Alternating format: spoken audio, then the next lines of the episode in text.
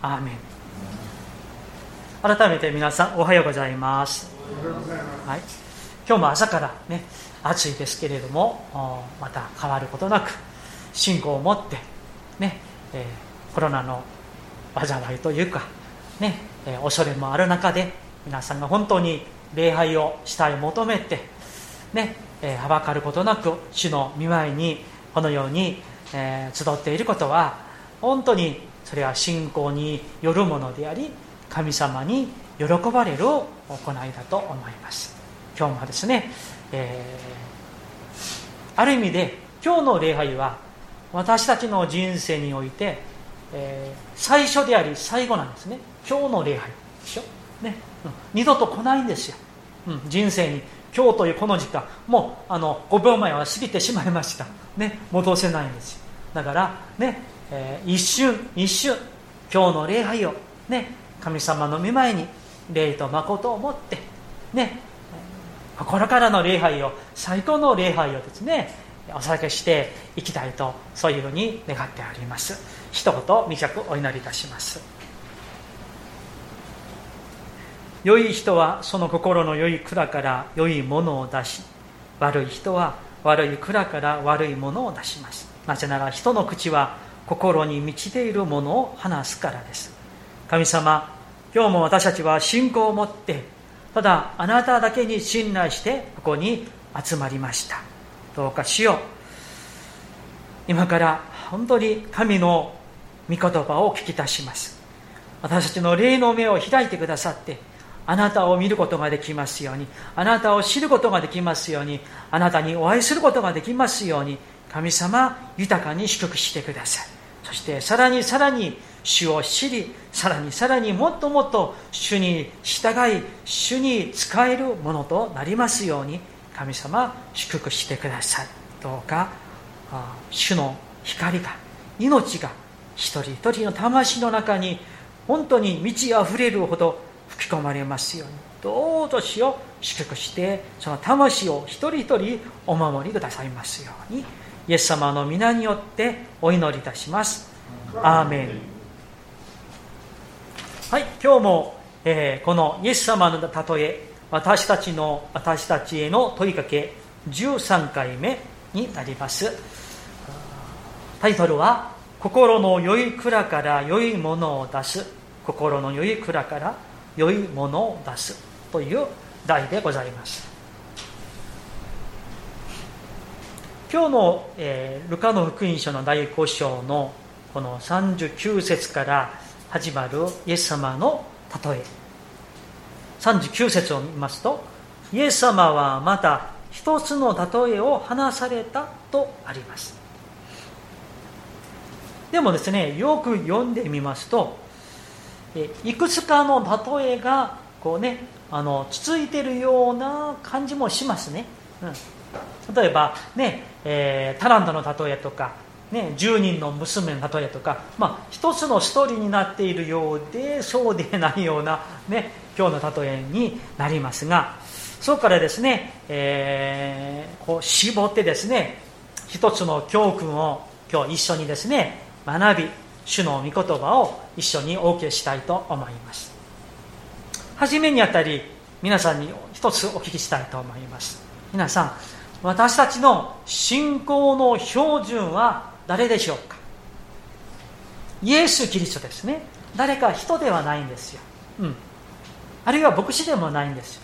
もちろんねああこのような信徒のようになりたいなってね。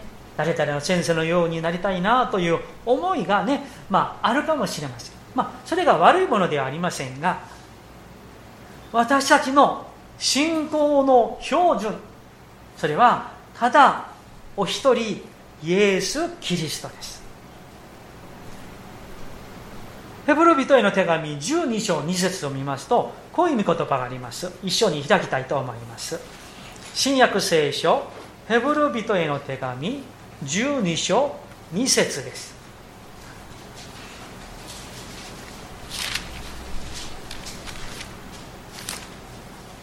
ヘブル人への手紙12章。2節、えー、私の聖書では440ページです。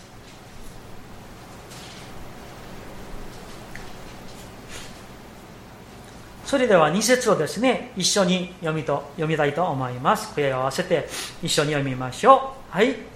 信仰の創始者であり完成者でありイエスから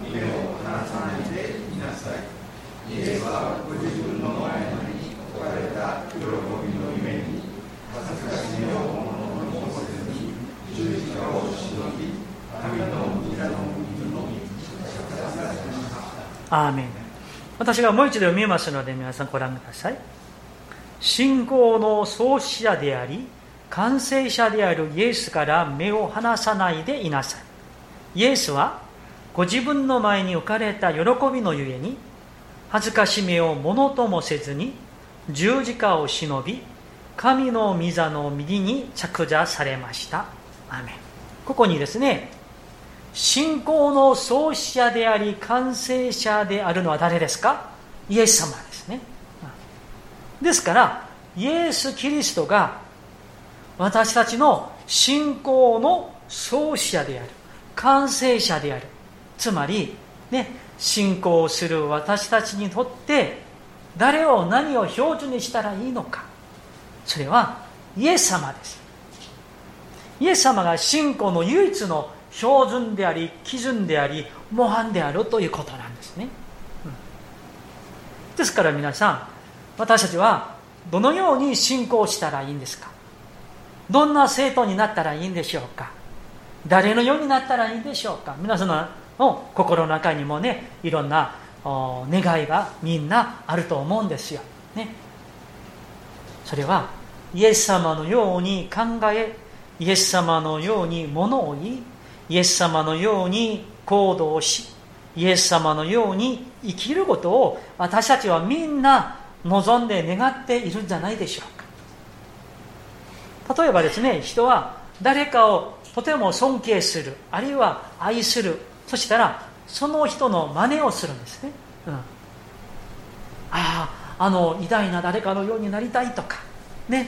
まあ、今の若者たちといったらアイドルの誰々のようになりたいとね。その人があの、ね、着ている洋服を買う、ね。えー、女性だったら同じ化粧品を、ね、買って塗ったりね。真似をする。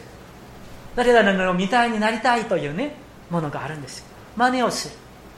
ある意味でですね、まあ、子供のような言葉になるかもしれませんがイエス様の真似をしていいんじゃないかなと思うんですよ、ね、イエス様が考えられているように考えること。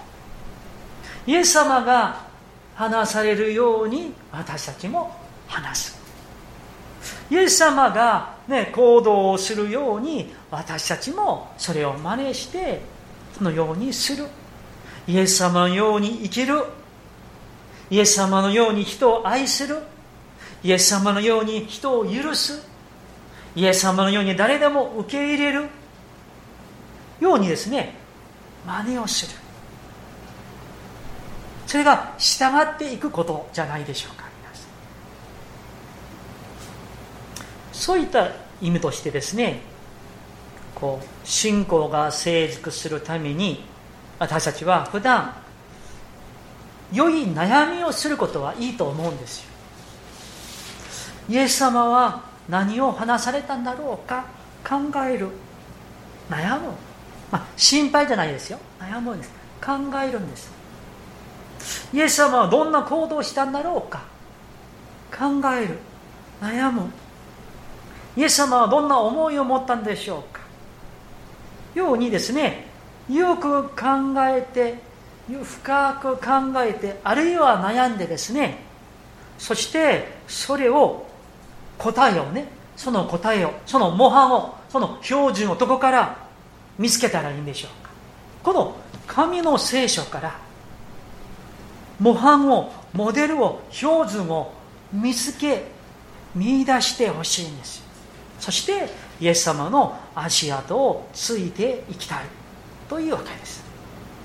だからねある意味で成熟する信徒は成熟した信仰を持った生徒はよく考えよく聖書を読む人なんです。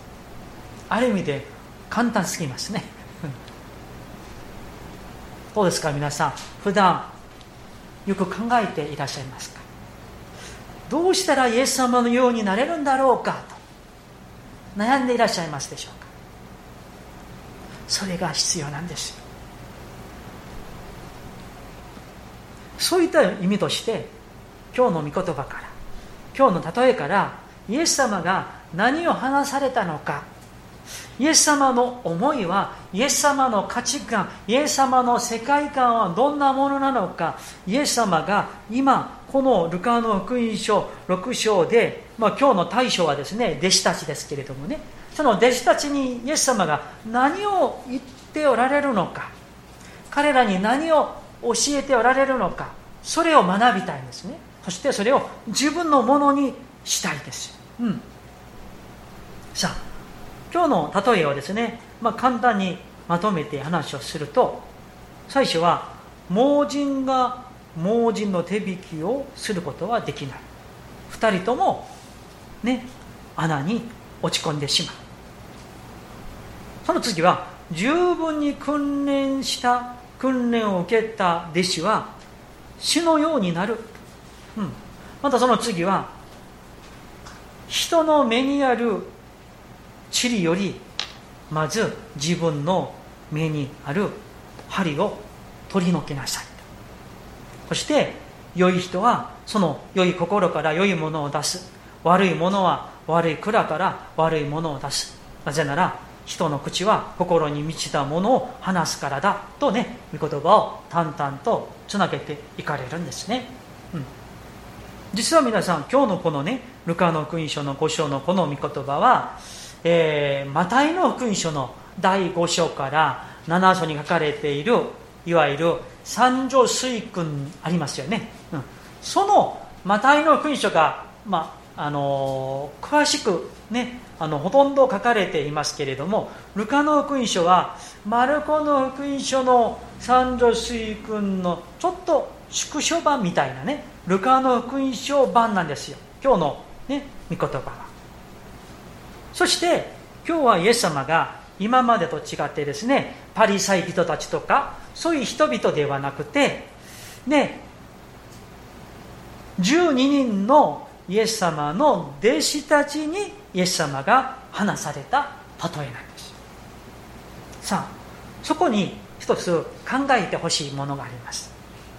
どうでしょうか？ペテロとかアンデレとかヨハネとかマタイとか彼らはイエス様に出会って弟子になる前まではね漁師だったり主税人だったりそれぞれ別々ね自分の人生をね歩んできたわけなんです。そこまでイエス様とはある意味で無関係の人生だったんですね、うん、だからいわゆるこの世的な人生観ね物質観ねあるいはね、えー、金銭観価値観生き方を持って生きてきた人々ですね。ペテロとかヨハネとかみんなそうなんです、うん、で私たちも同じなんですね。イエス様に出会うまで本当にイエス様は救い主だ。このねこの救い主他にはいないとね信じるまでにはそれぞれ私たちはこの世的な生き方をしてきたわけなんですよ。まあ、それがね悪いことをしたという意味じゃなくてこの予的な生き方をしてきたわけなんです。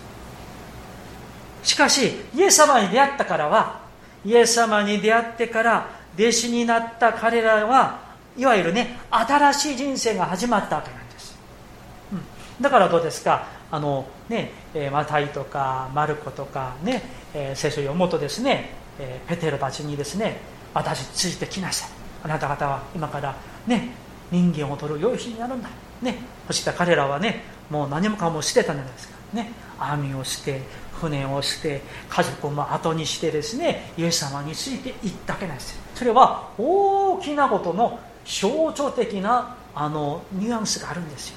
網を捨てた船を捨てたある意味で職業も捨てたわけなんですね。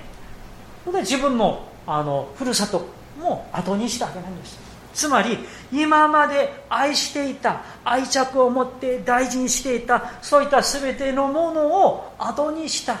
手放した捨てたというのはもう生き方を変えるという意味なんですね、古いものは過ぎ去った身を全てが新しくなったその人生をスタートしたわけなんですでもどうですか？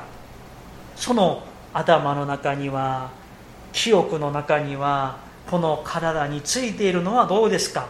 今までの、まあ、癖や風習や考え方生き方が身についてるんですよ。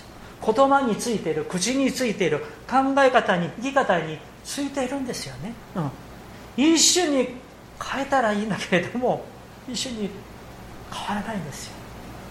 自分自身を見てもですね、うん、ちょっと余談ですけれどもある意味ですね一番変わりにくいものが何なのかと見たら何だと思いますか皆さん？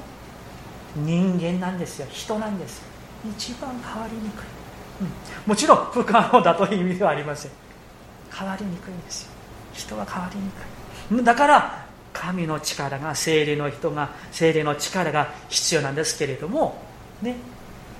ペテロとかその住人の弟子たちは今まで自分が大事にしていて握りしめて持ってきて歩んできたその生き方からもうさよならしなさいと、うん、別れなさいと。そして新しい生き方をしなさいと。そういう意味としてイエス様が教えられたメッセージがいわゆる三女水君のあのメッセージなんですね、うん、それがこのルカの福音書はちょっと短めになっていますけれどもね。だから今日のね読まれた39節からのこれはねいわゆるこの予的な生き方ではありませんね。この世の人生観価値観ではないんですよ。違うんですというのはねイエス様の弟子として召された弟子たち。天の市民とされた弟子たちがどんな生き方をしたらいいのかを教えておられる。だから私たちもこれを学ぶべきなんです。うん、イエス様が標準だからですね、うん、私たちはこの予的な生き方を捨ててもう天の生き方天的ね天的生き方をしたいと願ってイエス様についていっている我々じゃないでしょうか。さあではそれが何なのか。ね、うん本論に入ってみましょう。今日の39から45節のこの例えはですね私もよく考えました。祈りました。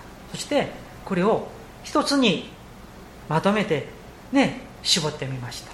それは一言で言うならばまず自分自身を顧みなさいというメッセージだと思うんです。まず自分自身を顧みなさい。まず自分自身のことを顧みなさいと。つまり自分が盲人なのかどうか。自分を顧みなさい。知りなさいというメッセージだと思うんですよ。あなたが今良い実を結んでいる良い木なのか悪い実を結んでいる悪い木なのか知りなさい。自分自身を顧みなさいと。そして自分の目に塵があるか針があるかそれを気づきなさい。知りなさい。自分自身を顧みなさいというメッセージですね。今自分自身の霊的な状態。その生き方がねまっすぐなのかねどうなってるのか知りなさい。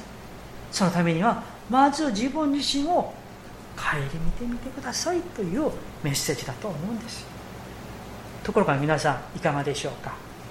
自分自身を知ること自分自身の霊的状態自分の魂が今どんな状態なのかそれを自ら知って気づくことの気づくことは簡単ですか難しいですか？意外と難しいんですよ、うん。決して良いではないんですよ、うん、正直にですね私たちは今日の御言葉のようにですね人の目にある塵はよく見かけるんですね。よく見るんですよ、うん、でも自分の目にあるそれがまあ塵であろうが針であろうがなかなか気づかないものが我々じゃないでしょうか。ね。それが私たちなんですよ。ある意味ですね神様は私たちの目をねこの全面を見るように顔のねここに神様がつけて作ってくださったんですね。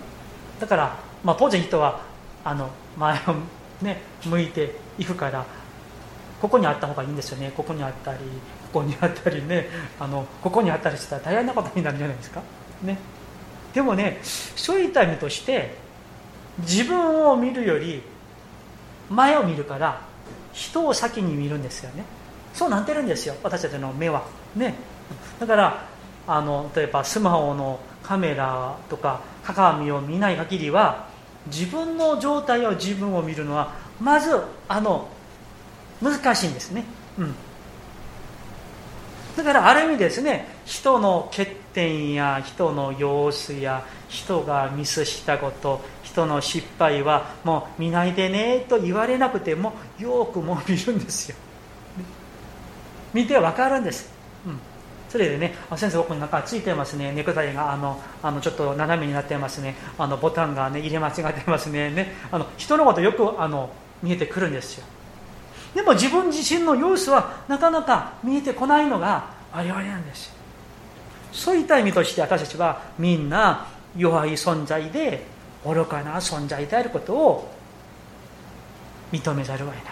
うん、また自分の塵や自分の失敗や自分のねミスには気づきにくくて人のミスや人の失敗それに対してですねゴーシップと言いますかねつぶやくの悪口をするのが好きなんですよ人はね、うん、テレビを見ながら政治家の悪口をするのが好きである。それは楽しみ他の国の人々を悪口するのが楽しみ人の話をねかけてするのがなぜかね楽しいなんです。それが私たちなんですよ実は。認めたくないかもしれませんがそれがある意味で私たちのありのままなんです。また私たちはですね自分自身に対しては寛大なんだけれども人に対しては厳しくしやすいのが私たちであるかなと思いますね。だからどうしたらいいんでしょうか。諦めるんじゃない。だから絶えずイエス・キリストを通してその方が標準ですからイエス・キリストを通して神のこの御言葉を通して自分自身をいつも顧みることなんです。このような生徒が成長し成熟し本当にイエス様に似ていくんですよ。だからさっき申しましたようにそういった意味としての悩み考えは素晴らしい悩みだと思うんです。私は今正しい信仰生活をしているんだろうか。私の信仰はこのままでいいんだろうか。私の今今自分の霊の状態は自分の魂は本当に神様に喜ばれるものなんだろうか。イエス様の標準に近いんだろうかどうか。を考え悩む人でありたいですよ。その悩みはですねイエス様に神様に喜ばれるものだと思うんですよ。うちの子供の一人がですね誰かと言いませんがね何週間前にですね悩みがあると、うん、何なのかとねその月の週に聞いたら今自分はね自分の信仰はこれでいいんだろうか。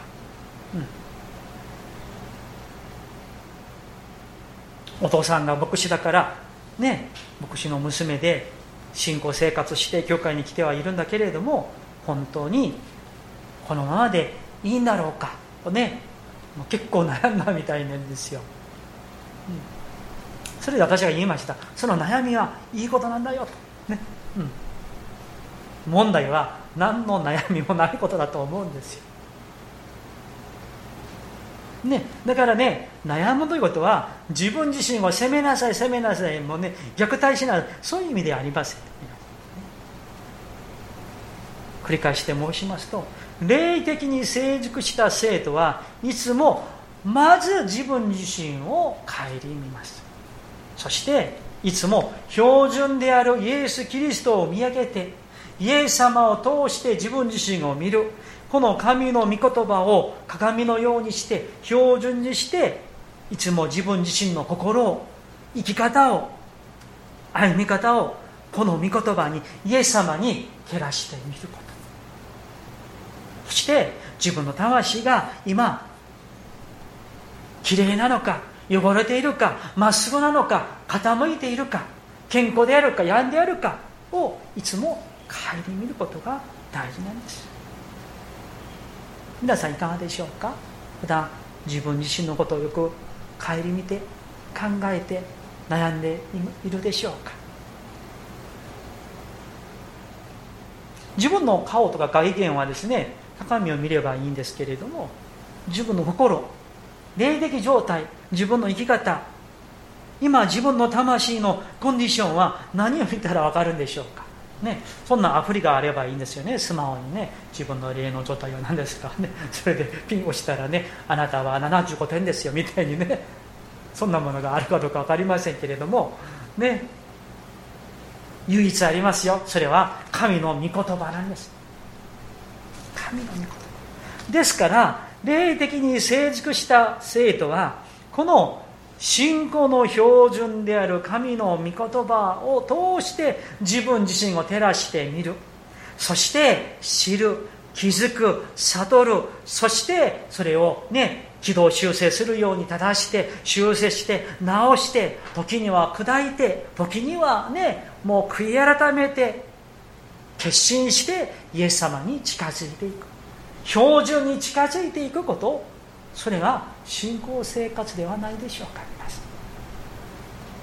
だからねある意味でこのままでいいよとか自分を標準にしたり人を標準にするのは危険だと思うんですよ。危ないと思うんですよ。ね。標準があるんですよね。標準がある。そのために簡単に大事なことを2つ話をしたいと思います。一つはねまとめになりますがねどのように信仰生活をすればいいのか。まず自分自身を顧みてください。標準は人ではなく神の御言葉でありイエス・キリストです。だからよく聖書を読んでそこからイエス様の言葉イエス様の行い考えを見て学んでそしてそこに自分自身を照らしてみて今自分の心が魂言葉行い生き方がどんなものなのかをよく照らして気づいてほしいんです。だから皆さんいつも聖書を開いてください。朝でもいいでしょう。午前でもいいでしょう。夜でもいいでしょう。聖書を開いて読んで黙想して学んでください。二つ目。そのためにはイエス様の言葉行い考え生き方を見て真似してそれをね学んでください。今日の御言葉から学ぶとですねあ自分が盲人なのかどうかまず知らなければならないんですね。実は自分のこの霊の状態が盲人なんですよ。自分も訳がわからない。自分の魂も今沈みそうな沈みかけているのに自分がね他の人さあここに行くんですよ。言ったらもうこの一緒にね落ち込んでしまうわけなんですね。でそれをしないためには本当に良い方向に正しく導くためにはどうしたらいいんですか？自分がまずね盲人なのか見ているのか見えてないのかまず知って気づいて自分自身がね、うん、正しい信仰をすることなんですそのための第一段階の今日ねその話になります第一段階としては自分を気づくことなんですそしてまた自分が良い実を結んでいるかどうかを御言葉を通して照らして分かることなんですよ。ね。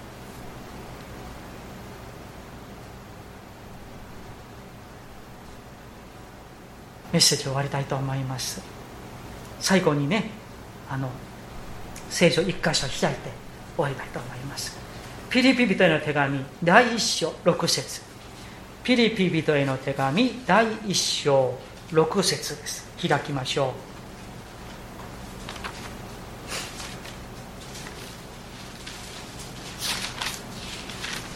ピリピ人への手紙第一章六節。